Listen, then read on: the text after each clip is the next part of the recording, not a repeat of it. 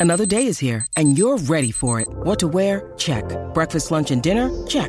Planning for what's next and how to save for it? That's where Bank of America can help. For your financial to-dos, Bank of America has experts ready to help get you closer to your goals. Get started at one of our local financial centers or 24-7 in our mobile banking app. Find a location near you at bankofamerica.com slash talk to us. What would you like the power to do? Mobile banking requires downloading the app and is only available for select devices. Message and data rates may apply. Bank of America and a member FDIC. When you need mealtime inspiration, it's worth shopping Kroger, where you'll find over 30,000 mouthwatering choices that excite your inner foodie. And no matter what tasty choice you make, you'll enjoy our everyday low prices, plus extra ways to save, like digital coupons worth over $600 each week. You can also save up to $1 off per gallon at the pump with fuel points. More savings and more inspiring flavors make shopping Kroger worth it every time. Kroger, fresh for everyone. Fuel restrictions apply. This podcast episode is brought to you by Coors Light. These days, everything is go, go, go. It's nonstop hustle all the time. Work, friends, family expect you to be on 24 7. Well, sometimes you just need to reach for a Coors Light because it's made to chill. Coors Light is cold lagered, cold filtered, and cold packaged. It's as crisp and refreshing as the Colorado Rockies. It is literally made to chill. Coors Light is the one I choose when I need to unwind. So when you want to hit reset, reach for the beer that's made to chill. Get Coors Light in the new look delivered straight to your door with Drizly or Instacart. Celebrate responsibly. Coors Brewing Company, Golden, Colorado. It just doesn't feel like summer without an ice cold Coca Cola in your hand.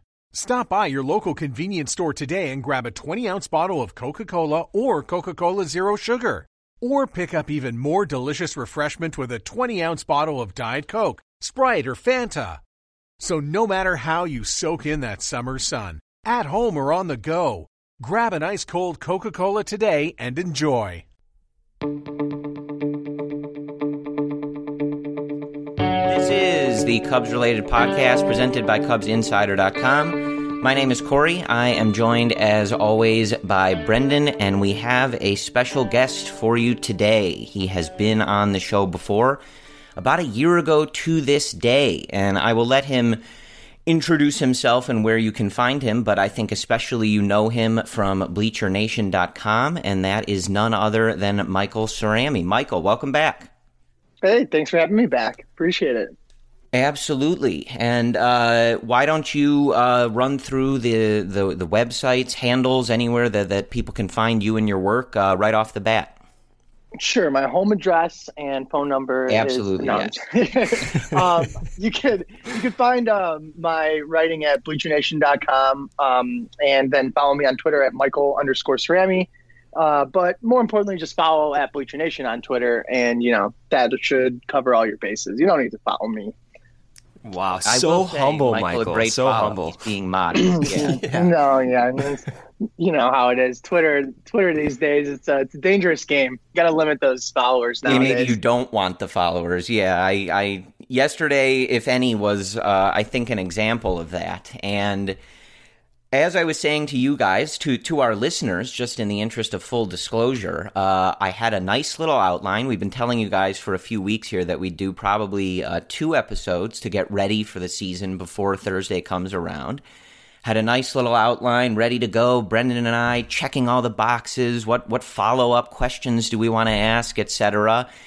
And then the Cubs send Ian Happ to AAA, and you can take your outline and you know crumple it up and throw it in the garbage. So that is where we are going to start. And we've had a day to digest this, a day to kind of like hear the reasoning from Joe Maddon. We heard a little bit from Jon Lester on the kind of like veteran thoughts in a position like this. Uh, but again, put simply, Ian Happ option to AAA. He will begin the season there. Uh, the reports from the beat writers coming from Joe Maddon that Ian Happ was very much not pleased with this news. Uh, and just to read a, a quick quote from Maddon, just to kind of introduce their line of thinking. He says, quote, we just want to make sure that he gets down there and really gets a lot of consistent at bats, especially from the left side. Obviously, we consider him a huge part of our future, but just based on the conclusion of last year and what we're seeing at this point this year, we think it's really important to do it this way. He also added that in the room, he didn't say who it was, but the brass that was involved in making this decision came to a unanimous conclusion. So there was no dissent amongst this decision to send Ian Happ down. So that's kind of the lay of the land with the move. I think most people would be lying if they said they weren't at least surprised by this, whether they uh, agreed with it or were hoping for it, whatever. But to start things off, Michael, I'll throw it to you. We've had a day to digest this. Uh, what are what's the the kind of like gut reaction to this? Is this the right call? Is this a bad call? What what are you thinking about Ian Happ uh, going to AAA? The hardest thing that I've had to well, while working through this, the hardest thing I've sort of had to come to terms with, and, and the hardest thing to to put forward is that there's so much nuance in this decision that's getting really lost. I think. Mm-hmm. Um, first and like most importantly I don't think that the Cubs would have bothered sending Ian Happ to back to AAA, um, especially during a season in which they're expecting to contend, if they didn't have extremely high expectations for him, because it's not something you'd bother doing if he is otherwise going to pro- provide the best the best value to the major league team right out of the gate, which I believe is pretty inarguable. I mean, Mark Zagunis might be good, and I think I just saw that he won the last roster spot as of now. Um, so breaking news. But here's, yeah, it, it, was just on Twitter, like right as we started. um, and right, and uh, but like so, you know, Ian Happ's a switch hitter. He's extremely fast. He can play the infield and the outfield, and he's got some power and patience. And the thing is, like, you're looking at it. This is a season where the Cubs are going to have a tight division. He probably makes the 25 man roster better, but if you're going to you know, if you're going to keep just the medium to term in in mind, you know, it's it's not inconceivable that you rather him start every single day at AAA to improve upon. Let's be honest, his strikeout rate is probably the only thing that they're really focusing in on, and you know, and contact rate in related terms, um, to be a better long term, important, cru- crucial core piece. And I say that because um, so often this is this is combined with whenever you bring up Ian Happ, I don't think this is right. Everybody else brings up Albert Almora immediately. Yep. Yeah. And and it's not an either or thing. You don't like Happ or you like Almora. Like they're both great players. They're extraordinarily different players from top to bottom. And I I hate that anytime you sort of jump to defend Ian Happ, you immediately get well Almora is better. It's like, well, first of all, I don't know if that's true, but also I also like Almora. Like I also think Almora has a position on this team in the future, and I think that the things that he can provide the team in a supplementary role, um, like like great center field defense, and uh, are are partially why he might not also get this um, trip down to AAA because he had just as bad of a second half offensively as Ian Happ did and has way less of an offensive track record in the big leagues of success as Ian Happ. Um, but his extra skills sort of can play the role of, you know, fourth or fifth outfielder, defensive replacement right out of the gate. And maybe they don't see that biggest, that bigger long term fit in terms of a star player with him. And I don't know if that's true. And I'm not even saying that, but mm-hmm. I could see that as the reason that you send Ian Happ down, um, not unlike they did with Kyle Schwarber. Again, at that time, when Kyle Schwarber got sent down, he was still probably a better option than I don't even remember who replaced him at the time, but whoever that 25th man on the roster was. It wasn't an indication that he wasn't as good. It's that we believe so seriously in his long term abilities that it's worth losing whatever we do in the short term, that marginal extra value added to ensure that he becomes the player he should be down the line. Yeah. So that's the it's so nuanced and I hate like that it it almost takes talking it out like this to really get that point across.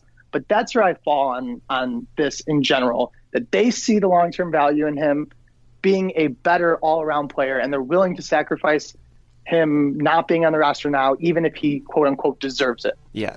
So I'm like I'm surprised by the timing. I think sending Happ down for all the reasons you outlined, Michael, makes complete sense. And if you we if we just like stratify by league and look at contact rate, Ian Happ had the worst contact rate in the National League last year, and he's only about 2% better than Joey Gallo. We all know the reputation with Joey Gallo. So right. like, it makes sense. Yeah, send him down, work on his contact issues, his strikeout issues, try to improve his, you know, whatever it is to, to get to that point where we're making more contact. Someone like what Kris Bryant did and what Kyle Schwarber did when, when they were, you know, up in the league when they first got called up.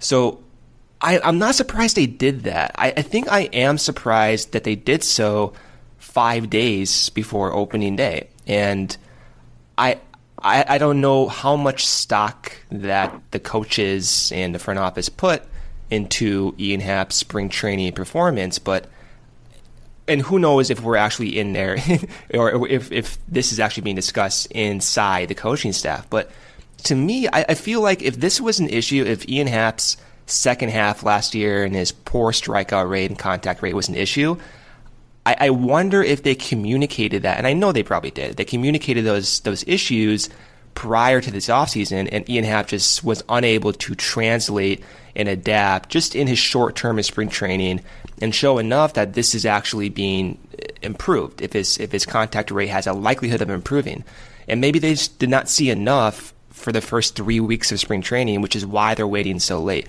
But I mean, are you surprised that it took them this long in spring training to make that more clear to Ian Happ? Yeah, I mean, I, am surprised, but I'm also, I, I, think it reveals a bit, and I think you started touching on this. It, it sort of reveals the fact that they must have been unsure of this decision. This must not have been the plan going in, and that means that something they saw during spring training, and you know, it's not we always say like spring training stats don't matter. It's like, well, they don't matter for like Anthony Rizzo, but if you're like a fringe bullpen guy or someone battling for a rotation spot or you know someone I guess like Ian Happ, it's I mean it's not the stats that matter, but it's your performance and there's still scouts and the coaches and everybody there watching you and you know, I wouldn't ever go look at his stats from spring training like, oh wow, he struck out that many times because that's not how the Cubs are making this decision. But the nature of those strikeouts um, or the nature of other at bats that didn't result in strikeouts but still displayed that sort of like lack right. of contact or lack right. of zone management yep. like showed them that something wasn't right but it still was very surprising to me and like um, we talked about earlier on it's like if you say you weren't surprised by that uh, you're you are lying i mean that was that was shocking it was surprising doesn't mean it's like a, a, bad idea or whatever, but it, it was not expected, especially this late. Um, and I think that that probably contributed to some of his, his, negative reaction. Not only has he been in the league for like a year and a half now, so he probably just assumed that he was part of the team. But I mean, like we're five days from the start of the season. That that's pretty wild. That last minute cut. Yeah, and so I think that we all kind of had the same general reaction, and uh, maybe surprisingly or not surprisingly enough, I think we're all kind of on the same page in terms of like understanding the move and the benefit that can come from uh, Happ.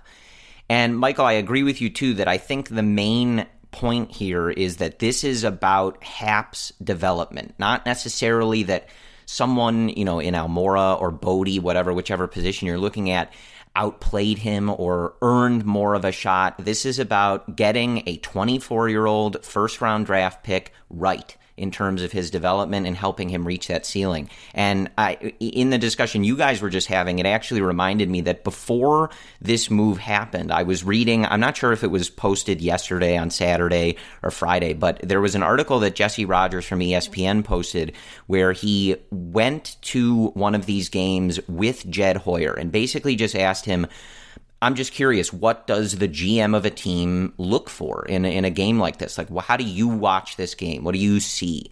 And one of the points that was in the article was that they watched an at bat with Ian Happ, and he swung through and struck out on a pitch that was over the middle of the plate, and that he should not have swung through and whiffed on.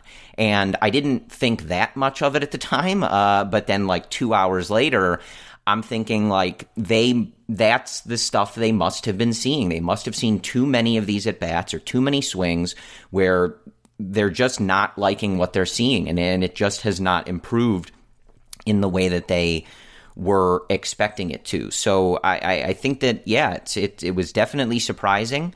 Um, not how I kind of had like budgeted the roster for like opening day. We're looking at some of these last few positions, and this is not really one of those moves that I was anticipating. Uh, but here we are. So, uh, sort of a follow up to you, Michael, given this move and given that we're so close to uh, opening day and that we're still hearing them we're, we're hearing from uh, some of the beat writers that they are checking in on potential trades or waiver wires, not necessarily for maybe anyone significant, but perhaps to either fill minor league depth or, or finish off this roster just in case certain people are available. Does this move give you a different perspective on this offseason or do you do you now wish that maybe certain things had been done differently? And and and you just said that it it seemed a lot like this was not really something that they had planned on but that the results were such that they kind of had to get together and say this is the right move. But you look back at this offseason now and and not you know from a Bryce Harper perspective right? I think we've all moved on from that. But just from a depth perspective do you look at this team and say man like if this was ever on the table, I kind of wish we were looking at more positional depth uh, and not necessarily the Mark Zagunis types. Or is are, are you fine with this? And this is just kind of how it is. So this is this is a question I've been tossing around in my head for the last you know whatever 14 hours that this was um, this news broke and and I and I get to um, uh, an argument that I have in my mind a lot that's that's kind of hard to um, uh, to answer to solve. So just like as a broad example, you know, we generally like to preach like trust the process type thing. I don't mean process in terms of like the Cubs process, but just like if you have a set of you know statistical and scouting uh, standards, and if you always adhere to them. Um, in the long run, even if one or two individual decisions don't work out, that's like the better approach to uh, scouting and evaluating players. Um, it's kind of like you know playing it by the book when you play blackjack. You, you can't just do something because you want to. If you always do it by the process, you know and your decision should be right. Now, right, you, you, know you have to hit on 16. You're like, ah, oh, come uh, on. But PTSD over but, here. right. Uh, and now, so the hard part about that is like that sounds great, but then you get to a move, um, and like I, I don't not this is just because it's an easy example. It's not the best one, but you look at Jason Heyward's deal, and it's like by the book, that probably wasn't a bad call. They were they were he was a young you know free agent that they targeted who had a lot of value from things like base running and defense that weren't expected to and didn't deteriorate. And they even thought that what from what they saw, his offense could have gotten even better. Now, in retrospect, that was obviously not the right deal. It did not work out and it was bad. And now you have to reassert the fact that, okay, well, at the time we thought that was the right process. We weren't just like making a, an emotional decision. This was like by the book, the thing to do. And then it didn't work out. Now, can we blame? I mean, it, the guys like Theo and Jed and um, Jason McLeod and everyone else who's in the front office at the time, like their job is to know better than the process, but you still can only go one way or the other. So to bring it to Ian Happ, it's like I don't think they expected him to have a spring training that resulted in him starting the season out at AAA. But maybe they should have known that. Mm-hmm. And if they didn't know that, that might be a, a shortcoming on their part. And then absolutely they needed to address that lack of a, in my opinion, a, an additional offensive weapon um, who can also pinch run because he's one of the fastest guys on the team, hit from both sides of the plate in the offseason through free agency, whether they had tight budgetary restrictions or not. It's sort of like your job is to know better than the process. So I know that we weren't expecting this, and I believe that they didn't expect that to happen, but maybe they should have been prepared for that eventuality because not going after, you know, you could say let's eliminate Bryce Harper. Even like someone like Andrew McCutchen, I thought was yeah. a fine fit. Yeah. Um, if you, I was fine with that because I was like, well, maybe Ian Happ will work out and he'll be an awesome offensive, you know, uh, addition at certain times against certain pitchers in the outfield, and not getting someone like McCutchen is fine. So so that's where I struggle. It's like, yeah, I guess if I was I was the you know the mentality that Happ would have been on the opening day roster and maybe starting a lot, but since it's not going that way, you have to sort of look backwards and make and like remake decisions that you thought were already done. So right. it, it's hard, but I mean that's kind of the job of the GM and the president and all of the talent evaluators is to know when those sort of possibilities could come up. So yeah, it's it's tough, and I won't blame them. And I don't think even if they knew Ian Happ was going to start, they might have enough budget to get someone significant anyway. So maybe it's all academic, but it's certainly something I've been struggling with. Yeah, it's hard to reconcile for me too because like for example, the Diamondbacks just signed Adam Jones for Brian Duensing's deal, essentially. Um, so Adam Jones is making, I think, three million dollars this year, and of course, Duensing, who was just DFA'd, is making the three and a half uh, annual average value. So for for me, that's very it's very difficult, and it makes you question whether or not there were there were budget limitations that were not known prior to extending someone like Brian Duensing and trading for someone like Brian uh, Brandon Kintzler's five million dollar um, 2019 mm-hmm. salary. So it's it was such a weird offseason, and I don't really know how to interpret it. I don't feel confident really with any opinion that I have because I just like I don't know what the heck happened over there. It just seems weird to me that you know someone like Ian Happ is getting sent down five days before the offseason in favor for Mark Zagunis. It's like you know what, man, I I wonder if this is just so unexpected because it makes a lot of sense to bring in someone like Andrew McCutchen or someone like Adam Jones for $3 million if they anticipated these things happening. So it sounds as if, I don't know, maybe I'm just, you know, tossing ideas around in my head, but it sounds as if this was very unexpected. And they probably had more confidence that Ian Happ would address these issues going into spring training. Unfortunately, it did not pan out. But in terms of my confidence in like the overall outfield structure and just the offense in general, I still have a lot.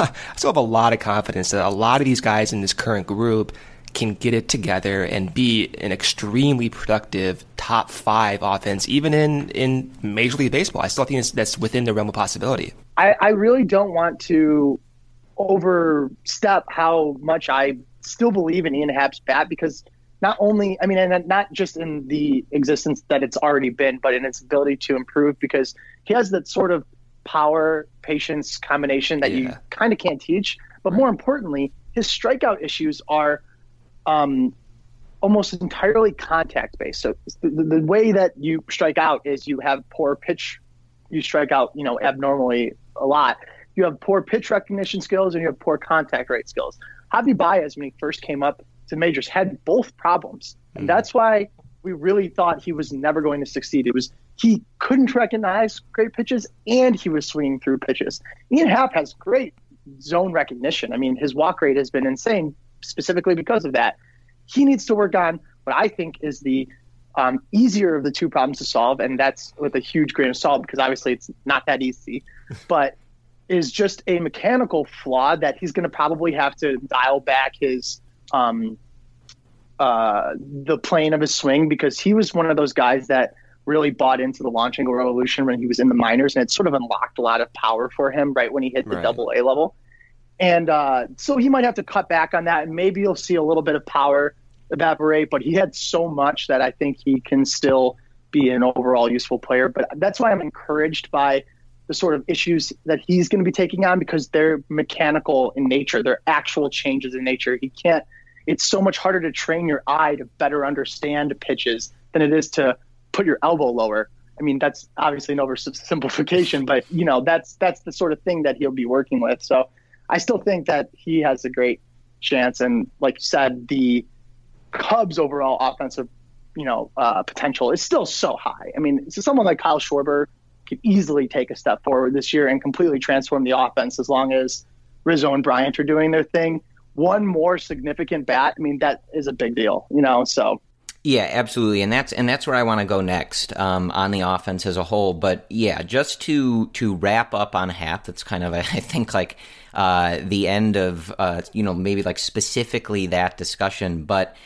I, am with you guys on that. I think that the hardest part for me over the last day has has really been kind of like you were saying, Michael. Is like rec- reconciling how this offseason went and and especially like what we heard from this front office and and and throughout this offseason about the talent over production and the internal improvements and stuff like that. And you know like obviously the the accountability comes into play yesterday but you are kind of thrown for a loop like trying to reconcile like this like okay like you've been saying like internal improvements it's coming from within but you just like sent one of them to to Iowa. So if that was the plan like I I, I do have to like take a minute to kind of gather my my bearings here on like what exactly uh, is happening here but yeah, I, I, also agree that the important thing is Ian Happ, and that I, I don't think can be really stated enough. He, he's a, a, young guy with a ton of talent, a ton of intangibles that they need to get right, and and this is ultimately where they have landed. And I don't think any of us necessarily expect this to be a long stint down there. So uh, we could see him back soon, and hopefully he, uh, like some of the other players that have experienced this with this organization, hopefully he's better for it. But moving to the offense as a whole, and I do want to kind of like stick on that Theo Epstein press conference to kind of like frame this question. But we, we heard him at the end of the year after the Cubs eliminated by the Rockies, and you know we we've we've run through that gambit a lot on uh, this podcast about you know the the scoring one or fewer runs in so many games, the inability to score more than one in those uh, three of those last few games against the Cards, the Brewers, and the Rockies, and so we, we kind of know the drill, but thinking about Theo's comments specifically that the offense broke, that it was, you know, a mess at times and that they were going to make the changes they needed to make. And, you know, Theo even talking about how that included looking at, you know, myself and my front office group and, and the work that we've been doing. Where are you on? We start the season on Thursday against the Texas Rangers where where are you on that this is a group that is going to produce different results we've seen not a lot necessarily in the way of external change. Obviously, you have a new hitting coach in Anthony Iapoce. You have Daniel Descalso. We may, you know, see the Cubs break camp with Mark Zagunis on the bench instead of Ian Happ, obviously. But beyond that, this is the same group. So are we going to see something different than we just saw?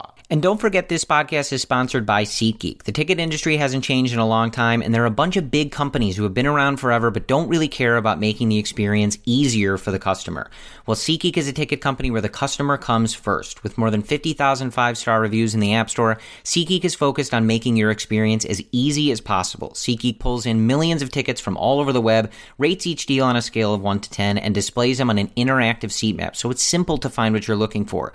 Green dots are good deals, and red dots are are overpriced. Plus, every purchase is fully guaranteed, so you can shop for tickets with confidence. I actually have the SeatGeek app and just use it today, so my friends from college and I could get tickets to see our Michigan Wolverines in the Sweet 16 this week in Anaheim. It's by far the best ticket experience we've encountered, and we know we got them for the best price. Best of all, our listeners get $10 off their first SeatGeek purchase. SeatGeek supports the Cubs related podcast, so be sure to support them too. Use our code Cubs related for $10 off your first purchase on concert tickets, sporting events, comedy shows, and more. Again, that's code Cubs related for $10 off your first SeatGeek purchase. Well, I think uh, I think you, you know taking it by quickly by a case by case basis among some of the more important players like I think Anthony Rizzo is going to be the same consistent guy he has been for the last five plus years. I, I, think that at a certain point, you just have to trust that he'll get there, whether it's eventually or right out of the gate. Um, I think Kris Bryant will no doubt be a better version of himself than he was last year. And I mean, I'm sure you guys remember how absolutely scorching hot he started the season. He was on pace to have a mm-hmm. much better year than he was had ever had. So we'll see if he returns to that. I know it's it's almost sad to think about it. it I think we might have talked about it last year too about how I was waiting for Kris Bryant to have that like obviously he's had MVP season after MVP season caliber. Um, but I was waiting for him to have that like one unique standout season, like that Bryce Harper 2015, that Mookie Betts 2018, like that year where he just like takes everything to a whole new level. And I think that we saw the start of it last year before he hurt his shoulder, which is a bit of a bummer. But so Rizzo and Brian are sort of like your fixtures that I'm not concerned about. Willson Contreras, if he is more properly rested, I think there's no reason to believe he can't be the guy that he has been for the entirety of his career which is a very good big league hitter, not just for a catcher, just in general, r- roughly like 20% better than league average.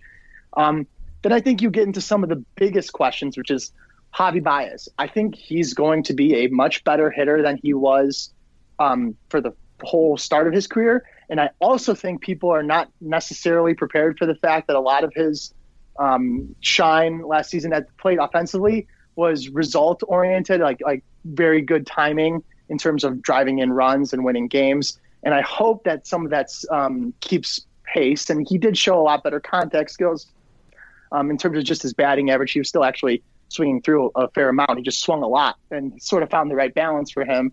So I, I don't know if I necessarily expect him to have another 130 weighted runs created plus season, but like, you know, you I think he'll be an above average contributor offensively and then still everything else way above average, of course. And then there's like Ben Zobrist, another guy who had a really great year offensively, but he's 37 or 8 now. I can't remember exactly. yeah. At a certain point, it's like you can't just keep expecting him to be as good as he always or that, as he was. And also, he's going to need more time off than he has in the past. So you sort of have to bank on guys like, you know, Daniel Descalso or David Bote, like really showing up when they're the fill ins.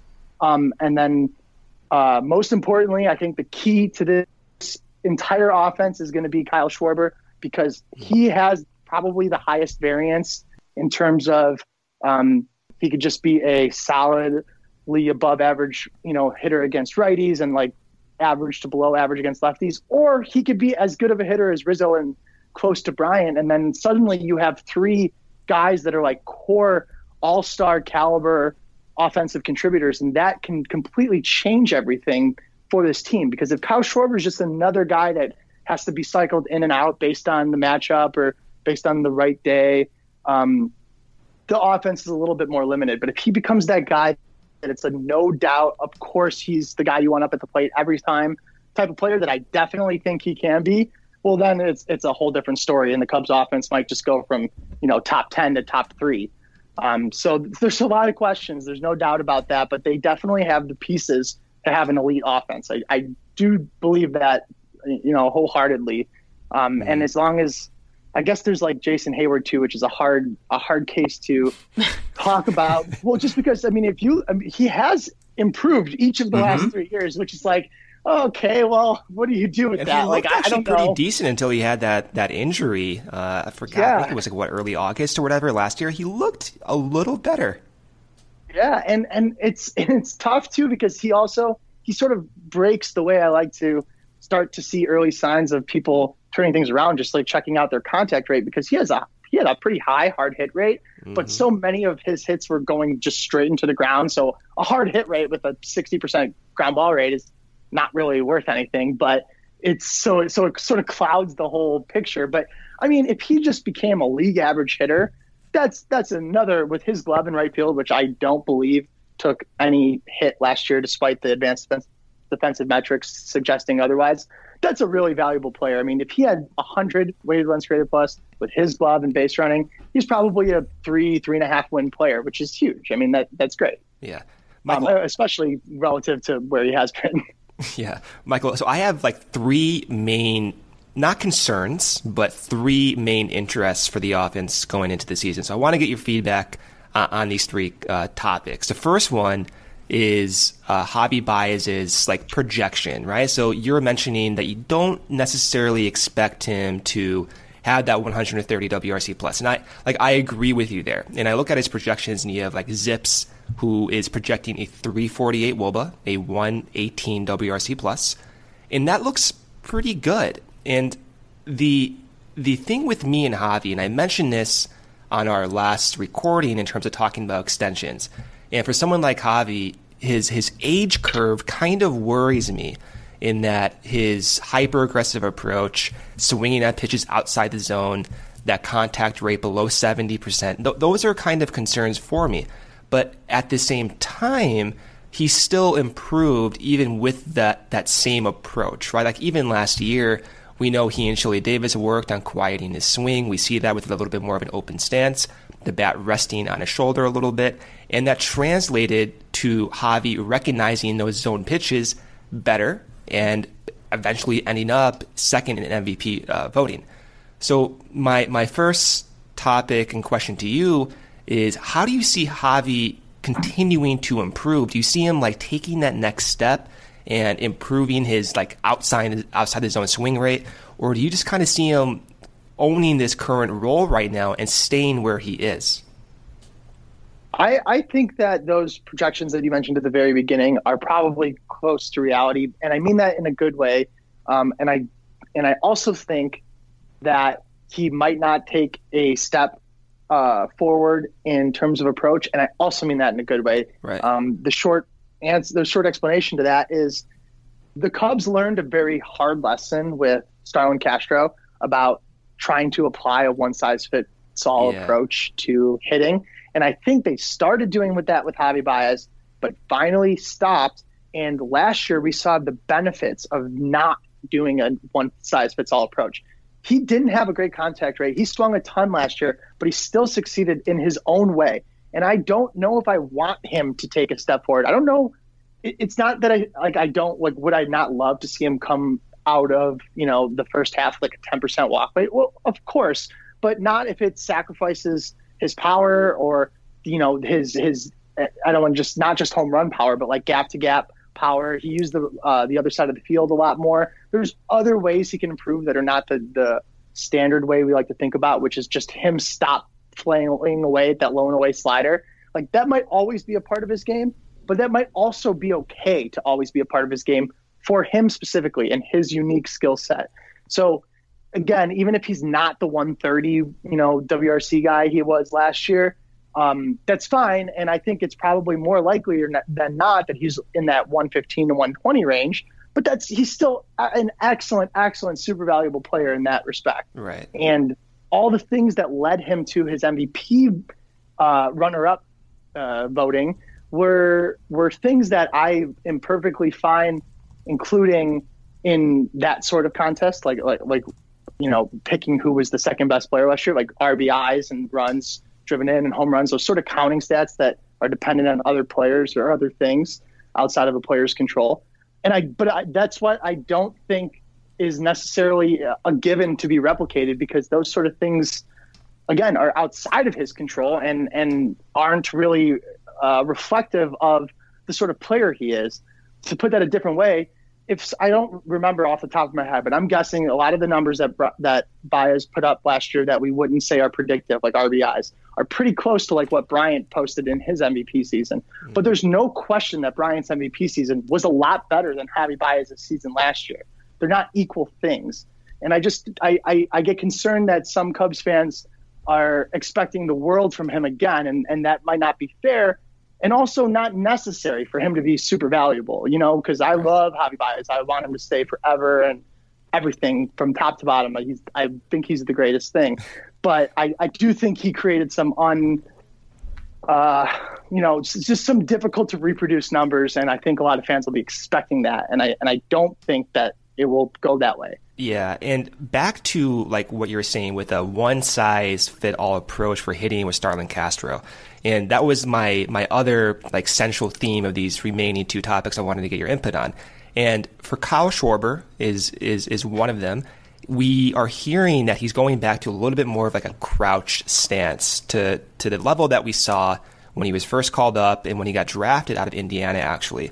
And we're seeing that in spring training. He looks, you know, pretty good doing it, and he's incorporating the crouch stance with his limited pre-pitch movement, which is encouraging. But that kind of, that kind of is following a theme that, that I think we're seeing in spring training of the Cubs getting back to their roots and allowing these guys to kind of be who they are. And we're seeing that with them bringing back Anthony Iapoce, uh, with promoting Tommy Hotovy from the pitching side of things. And we're seeing even Albert Almora, who's my third topic, um, co- going back to even his like draft days of having a little bit higher leg kick and a little bit more of a crouch stance as well. So with that in mind, I, I, am encouraged that they're allowing their, their players to essentially kind of revert back to what made them comfortable. And so I think with Chili Davis and even with uh, John Mallee to a degree is they tried so many different things. And for some players, it, it did work and it did progress their careers. But for some other guys, maybe that wasn't the right way to go. So with that in mind, yeah, yeah, yeah. So just with with with that in mind, I kind of want to get your thoughts on what you expect from Schwarber this year, and especially Almora, given that we're seeing him look pretty good in spring training, not just from like the number side of things, but watching him, he looks good. He's hitting the ball from gap to gap, driving the ball against righties. To me, that's encouraging, Michael. Yeah, no question about it. Um, to to tackle one at a time, Schwarber. Um, I I am as high on Kyle Schwarber's uh, short, middle, and long term offensive potential as anybody. I think. Mm. I think he has a lot um, to offer. I think he uh, too quickly, uh, and and because of his own type of production, fell into the and frankly, if, if we're being honest, because of how he looks and how he used to look, especially when he was a little bit of a bigger guy, um, people just they they put him into this category of he's a lefty slugging, power hitting corner outfielder. But a lot of people forget that when he was first drafted, the front office was uh, raving about his ability to be a complete hitter, a total hitter, a guy who would hit for a high average, possibly the highest average of anybody on the Cubs. And um, at the time, and you know, it's basically the same group of characters. Uh, so I really think that getting back to his sort of uh, draft day, college, um, early career stance and uh, approach at the plate might hopefully uh, unlock what the front office saw at that time. And I also think that a little bit uh, the nature of the way the game worked for him and the way the game has been trending with this whole launch angle and power above all else thing was just a bad timing uh, coincidence for Schwarber, who probably got swept up in that a little bit and changed a lot about who he was as a hitter um, to fit that mold.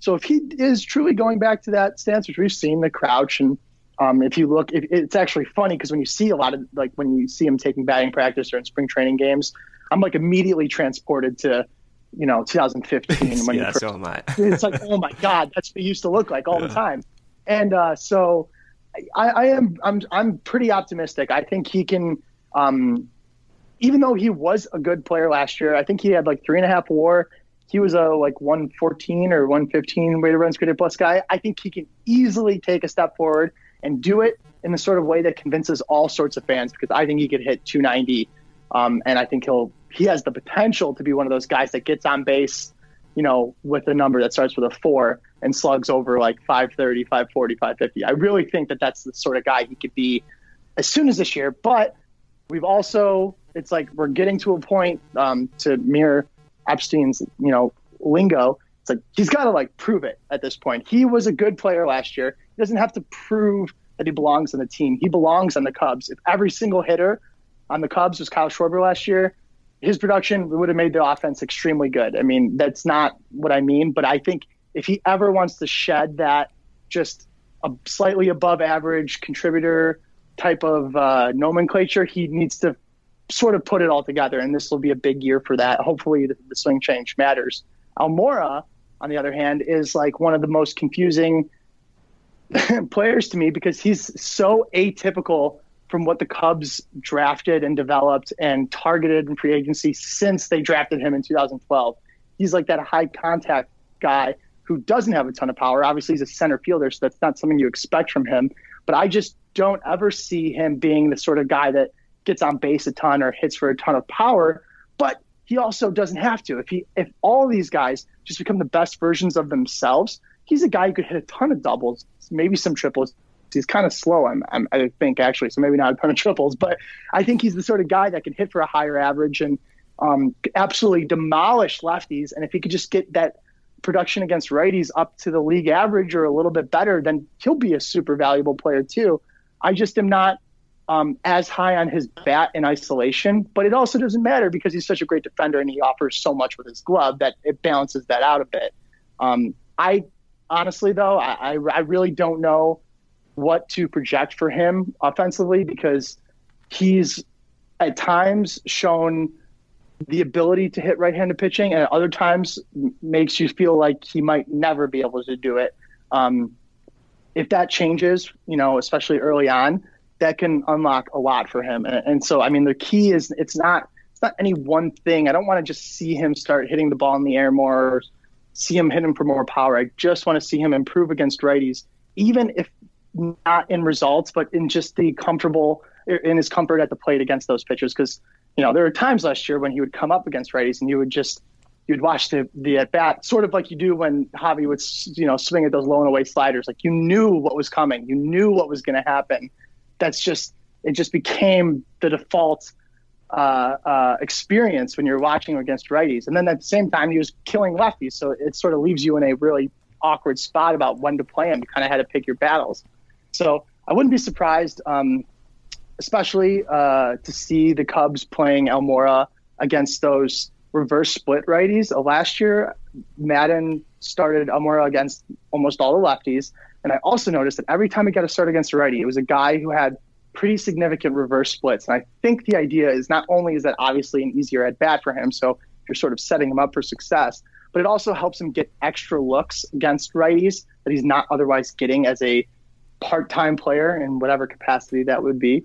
Um, getting extra looks against these righties to get more comfortable um, just with how they deliver to him, how they attack him, how they approach him.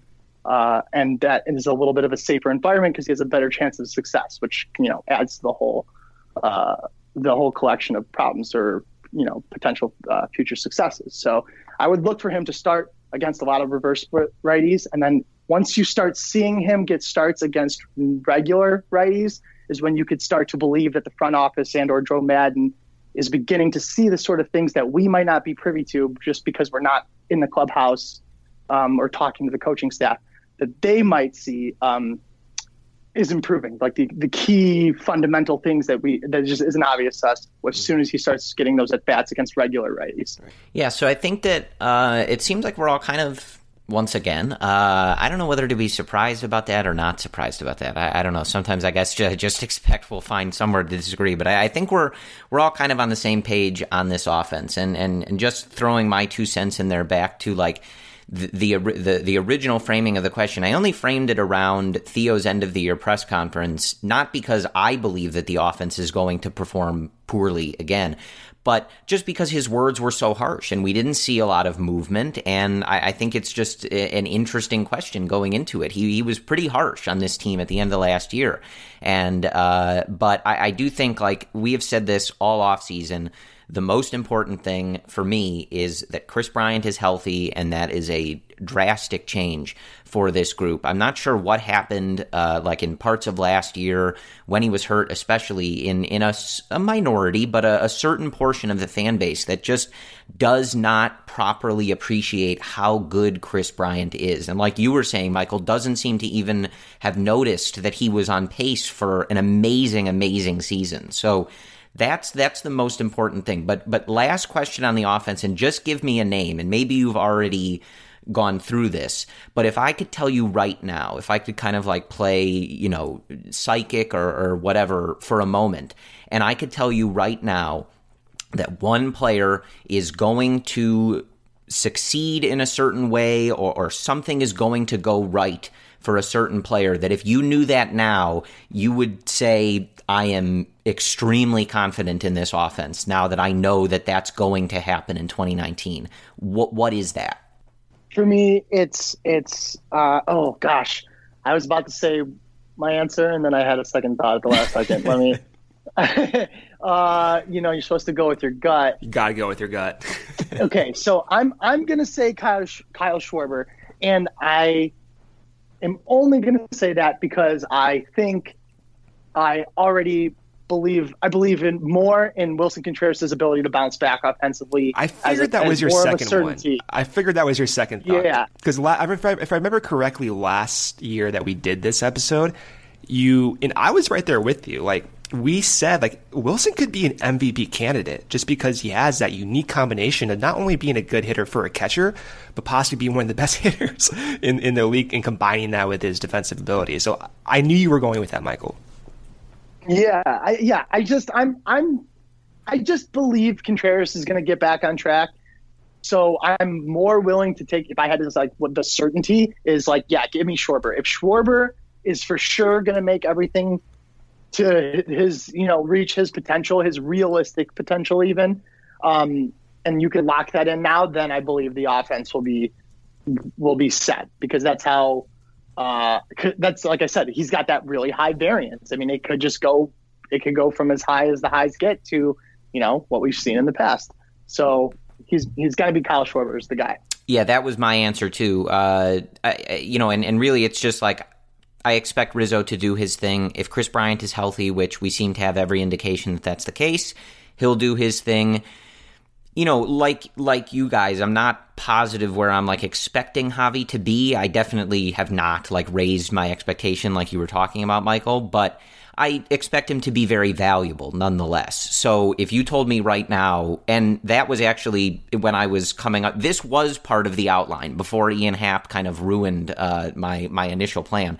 When I was first coming up with this, those were my two answers. Like if you could tell me right now that Willson Contreras is the player that we have seen at times where he is just red hot at the plate, doing his thing behind the plate, I, I feel amazing about this offense. And I think the same about Kyle Schwarber. If he gets closer to that ceiling as the player that Theo has always talked about, uh, you know, that you just throw him out there, let him hit, and don't worry about anything else, I, I feel incredibly confident about this team. But I, I want to move uh, at least to a little bit to the pitching staff. Uh, we have, I, I you know, I think like everybody uh, on this podcast talked a lot, like way too much about this bullpen. So I, I kind of maybe just want to look at the pitching staff as a whole.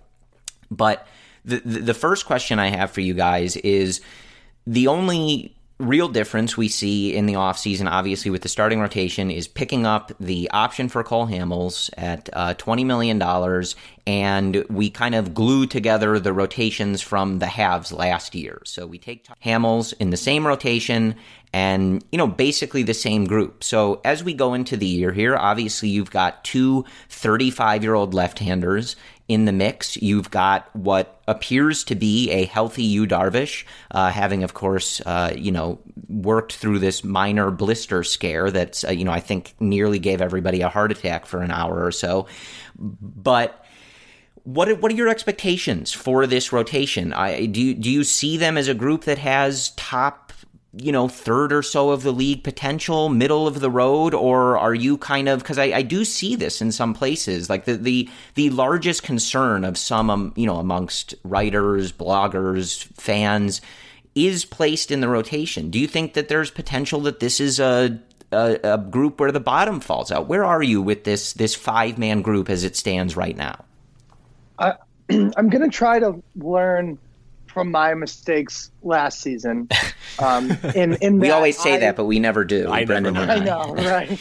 I I I think very strongly that this rotation has the potential to be one of the best rotations in baseball, and I also think that it could go a completely different way than that. Um, I I know that that's and I, will be even more specific because that was that wasn't good enough. Um, You're scaring the hell out of me. I think here, they could be. No, I, I think they could be the top. I think they could be a top three rotation in baseball, like no question. I think that that's possible. If you don't think that Kyle Hendricks um, and Jose Quintana, as the younger guys, can do the sort of things that we've seen them do in the in the very recent past, um, I don't think you're right about that. If you don't think Jon Lester can still find a way to get the sort of results that he needs despite, you know, dropping fastball velocity or just aging in general. If you don't think Cole Hamels is capable of doing what he did during out the entire second half of last year, if you don't think Yu Darvish is as good as Yu Darvish has been, I mean, those all five of those things individually could happen. And if all of those things click, which when does that ever happen? Of course, that's not some, you know, but that's the sort of potential that this rotation has. is very, very good one through five are guys you would want to start for you in the postseason. That's just like the nature of their names and those careers. Um, I also think there's, you know, just a considerable amount of risk. Cole Hamels and Jon Lester are old. I mean, they are, and they both have were great last year for different parts of the season and different reasons. But again, at a certain point, you can't just like Ben Zobrist. You can't just count on it. You can't just count on them being good. Yu Darvish, you know, you hate to say it, but it's like maybe he gets hurt again. I, I don't know if this the, the nature of his injury is as um, uh, in the past as any other injury. And I'm not saying that speculatively. I'm just saying I, I genuinely don't know if he's at risk of re-injuring something. And if that happens and he falls out of the rotation again, that obviously changes a lot. Kyle Hendricks, who you might believe in the most, sort of plays with this flirtatious line where if his fastball drops from like 88, 89 to 87, 88, 87, suddenly the effectiveness of his changeup completely gets neutered, and he's no longer the pitcher that he is. So, and and and Jose Quintana, who I've whom I've long supported, um, you know, has shown to be a useful rotation piece, but it hasn't quite been the guy he was with the White Sox, which is, you know, let's say number two in the rotation, you know, or general production. So it's so hard for me to to to not be excited about them because by their names, by their careers, by what you see as their ceiling, this is an excellent rotation. Um, but by what we've seen, you know, even in the past year and a half, and based on the own my own experiences looking at a rotation like the Cubs had uh, last year, I, I, just I'm I'm reluctant to to believe, so to speak. I, I I see it. I see the potential is there. I'm I'm willing to look at it and acknowledge it, but I, I just can't buy in until I see that you know Hendricks has his fastball, that Darvish is healthy, that Lester is pitching is throwing as hard as he usually is, that Hamels didn't just have a complete random blip in the second half of last year that is no longer repeatable, and he's not the guy he was, you know, when he was younger. Um, until those things are, are, are on the field, I, I can't commit to anything more than you know cautious optimism. But um, I will, you know, just sort of uh, uh, buoy or mitigate that comment with the idea that not every rotation in baseball, even ones for contending teams, has that sort of potential. So that is mm-hmm. rare for the Cubs, and mm-hmm. that is a very exciting thing. You can't look at every rotation and say one through five, that's those are guys I'd want starting for me in a playoff game if everything was going right. Even if everything was going completely right, you wouldn't necessarily want that guy as your pitcher. These pitchers each individually have like number two in this points in their career. Like number two, I mean, maybe a few of them could be like, you know, uh, not not aces in in the broader MLB sense, but maybe like staff aces um, potential. And that's not again, that's not something every team can say. So there is reason to be excited, but I'm just going to be so cautious about it because of the way things happened with Tyler Chatwood last year and Yu Darvish. And I, you know, I just I can't do it again. I can't I can't let my heart believe and then let it get crushed. Yeah, like Michael, you uh, you just made my palms very sweaty because you it, this very well outlined all my nightmares uh, about this pitching staff. So uh, I I kind of thank you for that. I, I don't I don't know how to feel about it, but like yeah, sorry. I, I, I share all those concerns with you. The the two points that I'm most encouraged about this spring training um, that address those concerns are one, Quintana looks pretty good. Uh, in one of his StatCast measured starts this spring, he was throwing on average like 92 and a half miles per hour, which at the onset of last season, he was throwing around 91, which scared the heck out of me.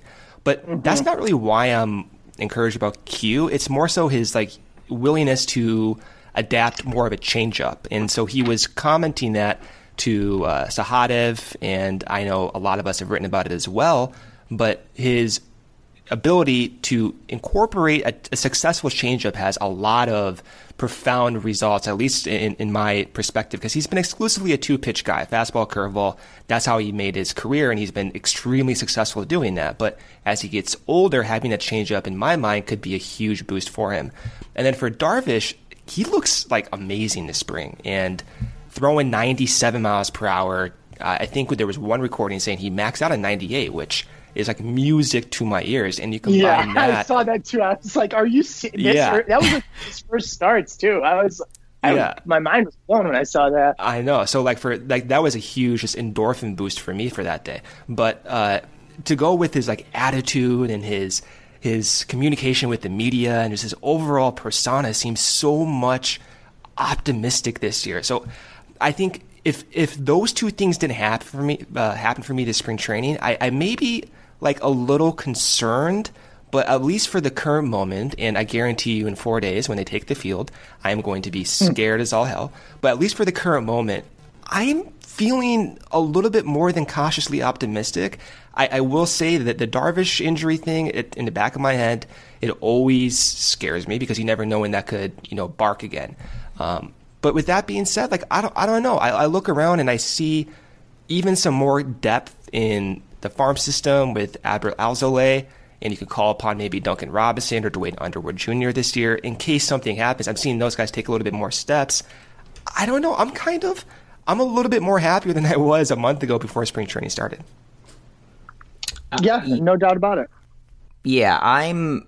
I've always, I think, for the longest time, been kind of like I envision this rotation having a high floor. As you guys said, if things go poorly, if you know guys like Lester and Hamels just don't have it anymore, or unforeseen circumstances, uh, of course these things can happen. But I have been kind of banging that drum that I just love the idea of these being the five guys you throw out every day. I don't know what to necessarily expect for each of them, but I think that's when you can throw out, you know, as it stands right now, if Jose Quintana is your five and how it's been structured through the spring, I love that that is the worst, you know, quote unquote guy that you're throwing out there. I think that every day they're going to have a pitcher on the mound that is going to keep them in the game, give them a good start, give them a chance to win. And obviously, you know, things will fluctuate. Maybe some guys will be worse. Maybe some guys have really good, crazy seasons. Who knows?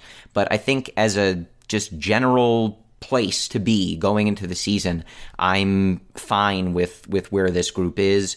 Uh, I, I do think that I do want to mention, like, not that it really matters, but there's just something so beautiful about and funny to me about as we're having this conversation. I'm looking at the tweet from MLB.com's Jordan Bastian that Yu Darvish, the first the first pitch of his minor league game today, taken out for a home run, and it doesn't you know it doesn't matter um, as actually Brett of Bleacher Nation just pointed out on Twitter too. Like these guys, you know, these minor leaguers go up, they sit dead red. If they get it, you know, they're going to get it. Yu's out there to do his work. But there's just something so beautiful about like being in the middle of a conversation about your expectations for a rotation and scrolling along and seeing, well, here's how this game started.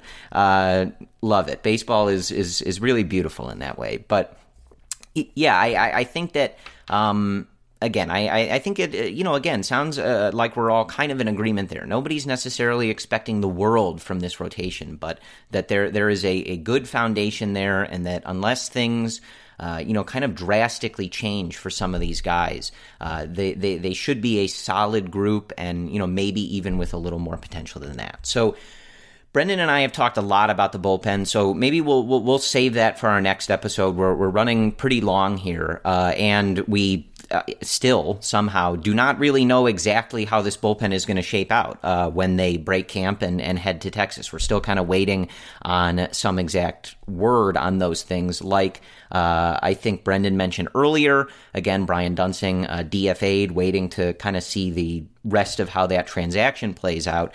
Uh, but he will not be in that opening day group, so there there is some room there. We're still waiting to see where some of those guys are uh, with their injuries and, and and working back to get ready here. So we'll see. We'll touch on that in a little bit, but.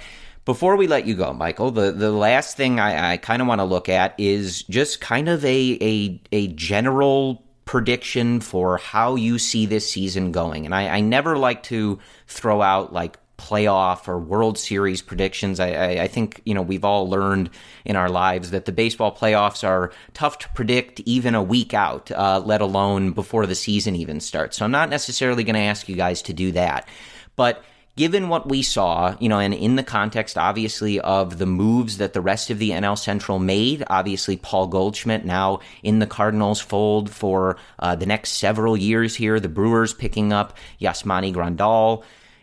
We've we've heard them connected to Craig Kimbrel, but we have not seen anything on that, at least in the last few days. But just given where you know, and, and even the the Cincinnati Reds making moves too. So, given what we've seen, uh, this offseason from the rest of the NL Central and, and how the, the Cubs spring training and offseason has progressed, what do you how do you see this season going? Do you do you see the Cubs as as winning this division? Is it a, a tight race up until the end like it was in 2018? Are they able to create some distance?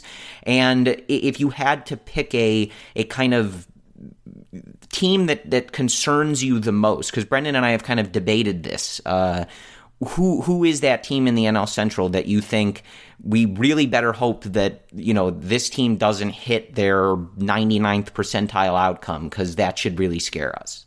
Yeah, I mean, I I think that um, despite being impressed, genuinely impressed with the Reds offseason, I'm not.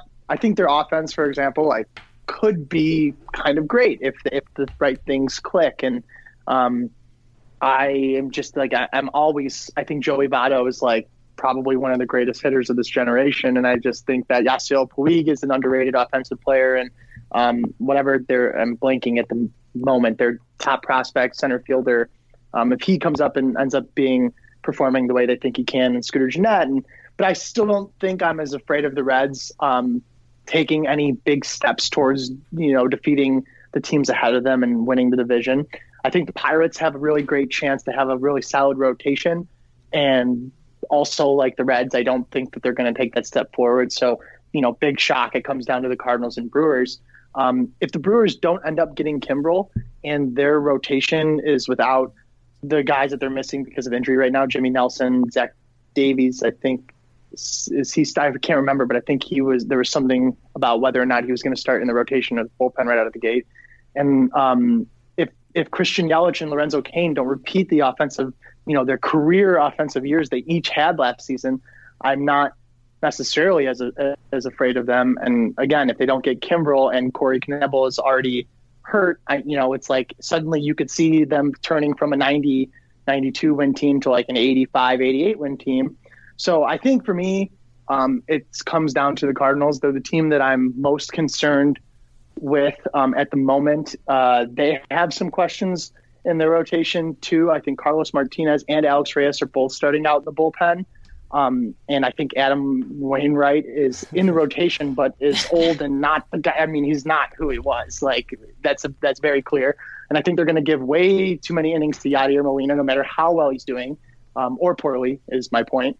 Um, but I still think that they have the, the, the group of young arms that could completely surprise and uh, sort of sort of run a division um, if they all get healthy at some point early enough in the season. So I, am most afraid of the Cardinals.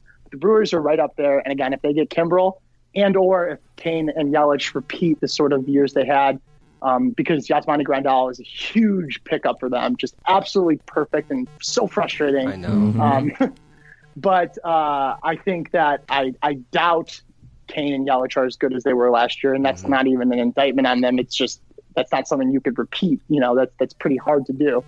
So, I, so that's why I'm not quite as afraid. Um, I also don't think like their bullpen is going to be as just you know so severely terrifying as the Brewers bullpen was last year. But um, yeah, Cardinals. Cardinals are my pick. I'll I'll, I'll cut it off there because I'll just keep rambling because this division scares the hell out of me. You could make an argument for every single team to be you know good enough to contend.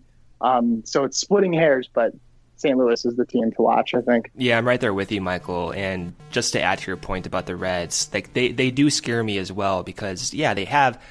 A Eugenio Suarez, as as Pat says, and you have Votto, and you have uh, Jesse Winker, who I think you were talking about, and they just have they do have a solid core of, of offensive guys, and their their pitching staff is a different issue, but overall the NL Central is just it's it's a mammoth division. All of a sudden, you look around, yeah. and even like Pittsburgh's rotation, like you're saying with Trevor, like someone like Trevor Williams, like they look they look good all of a sudden. So overall, if you had to make me pick which team I'm most concerned about, it would be the Cardinals. And for for Milwaukee, yes, like Cain and Yelich, it'd be difficult for them to repeat that year.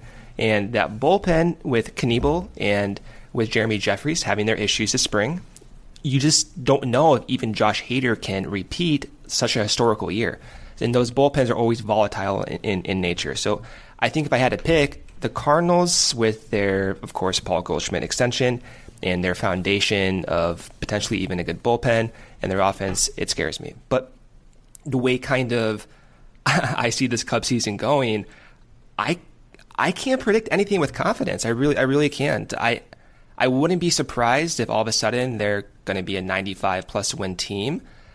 I think if I had to pick, like I would put him around like the low 90s, mid 90s to be, quite honest. Like I don't see I'm having a hard time reconciling this offense not being a top 5 offense. I just I just am. Like I think with Kris Bryant coming back and not having no shoulder injuries, I think Willson Contreras that was his complete floor last year. I just don't see him repeating that. And for Javi, he's not going to be maybe that 370 wOBA guy, but somewhere around 340 still incredibly valuable. And Rizzo's going to be doing his thing.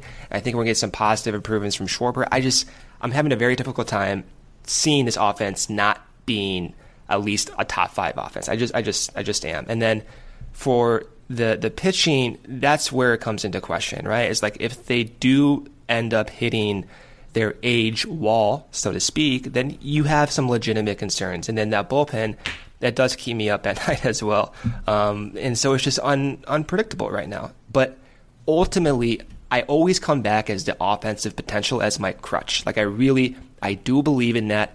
I do believe in their ability to adapt well. They've done so in the past, and that aberration last last year in, in August and September may actually, in fact, have been an aberration. We don't we, we, we don't know. We know they're ma- they're making the the right moves to prevent that from happening again. But that's that's my crutch. My crutch is that offense. I think the veteran nature of this pitching rotation, their ability to communicate with Hottovy, I'm optimistic about that. And for those reasons, like, yeah, I, I do think the Cubs are the favorite. I think they have the most pieces that could go right in this division. I could see, yeah, I, I could see by August them actually being, you know, ahead a decent amount. I'm not saying it's going to happen, but if everything clicks, right? Like if the pitching clicks, if the offense clicks, like who's better than them in that division? So that's that's where I'm at at least. That's fair. I, you know, I it's got to be like the last several seasons. I basically just come on here in the preseason and say they're going to win hundred plus games, book it, take it to the bank. I'm ready to go. Um, I don't know if I, you know, this might be the first year where I'm like going to rein that in a little bit, but only a little bit. Like I, I, I don't I'm not going to throw out a win projection, but I just I I, I believe in this group. I, I believe in them, you know, as an organization, top down. And until I'm given reason to really think otherwise, uh, I'm always going to go into these seasons expecting that. And and you know it it is it does kind of mirror how I look at like Jon Lester, and we've talked about him a lot um, after you know not a really good spring. And I you know we've gone through all the concerns and all the the different you know issues that have come up this off season and spring training, and I feel the same way. Like I just trust this group, I trust this core and I'll believe otherwise when I see it. But for now, I'm I'm ready to put them in at the top of the NL Central. Uh, but yeah, I'm gonna I, I won't say they'll win over hundred games. That that'll be me kind of like trying to reserve myself a little bit. But I think that's all we have for you. So uh, I, I, I do again want to thank Michael for coming on. Uh, it's a pleasure to have these conversations. We, we got good feedback a, a year ago that you guys enjoyed uh, us having him on, and, and for Brendan and I, it's uh, a very good conversation. So we uh, thank you, Michael, for that. Again, you can follow. Uh, Bleacher Nation, follow them on Twitter, Instagram, Facebook. You can Michael didn't want you necessarily to follow him uh, in jest. It's reverse psychology. It's gonna go. work. yeah, right. Do not follow. Don't send him. me money. Don't yeah. don't buy me a car. don't do any of those things.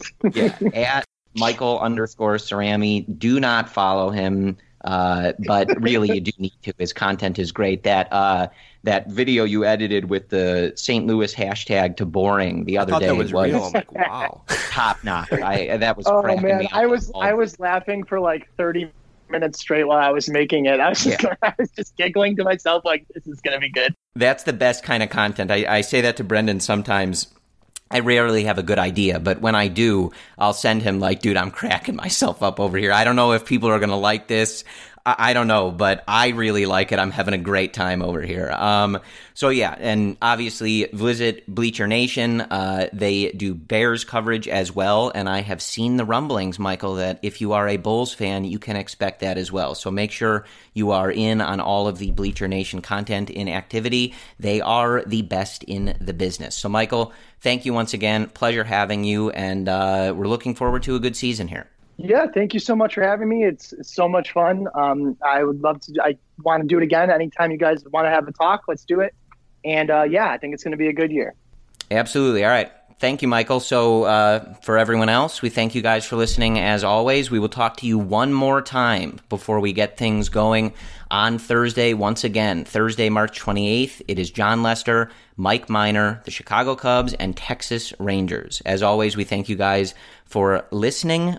And whether we are wrapping up spring training or they are getting ready to play in Texas, go Cubs. There's great news during the pandemic. The new HyperMax oxygen system is here. Doctor approved, clinically tested, at home oxygen for improved health, fitness, and especially your immunity. Go to hypermaxoxygen.com. See how 300% more oxygen purity works wonders in only 15 short minutes. You're home anyway, so why not build your immunity and much more? Hypermaxoxygen.com. That's hypermaxoxygen.com. It just doesn't feel like summer without an ice cold Coca Cola in your hand. Stop by your local convenience store today and grab a 20 ounce bottle of Coca Cola or Coca Cola Zero Sugar. Or pick up even more delicious refreshment with a 20 ounce bottle of Diet Coke, Sprite, or Fanta.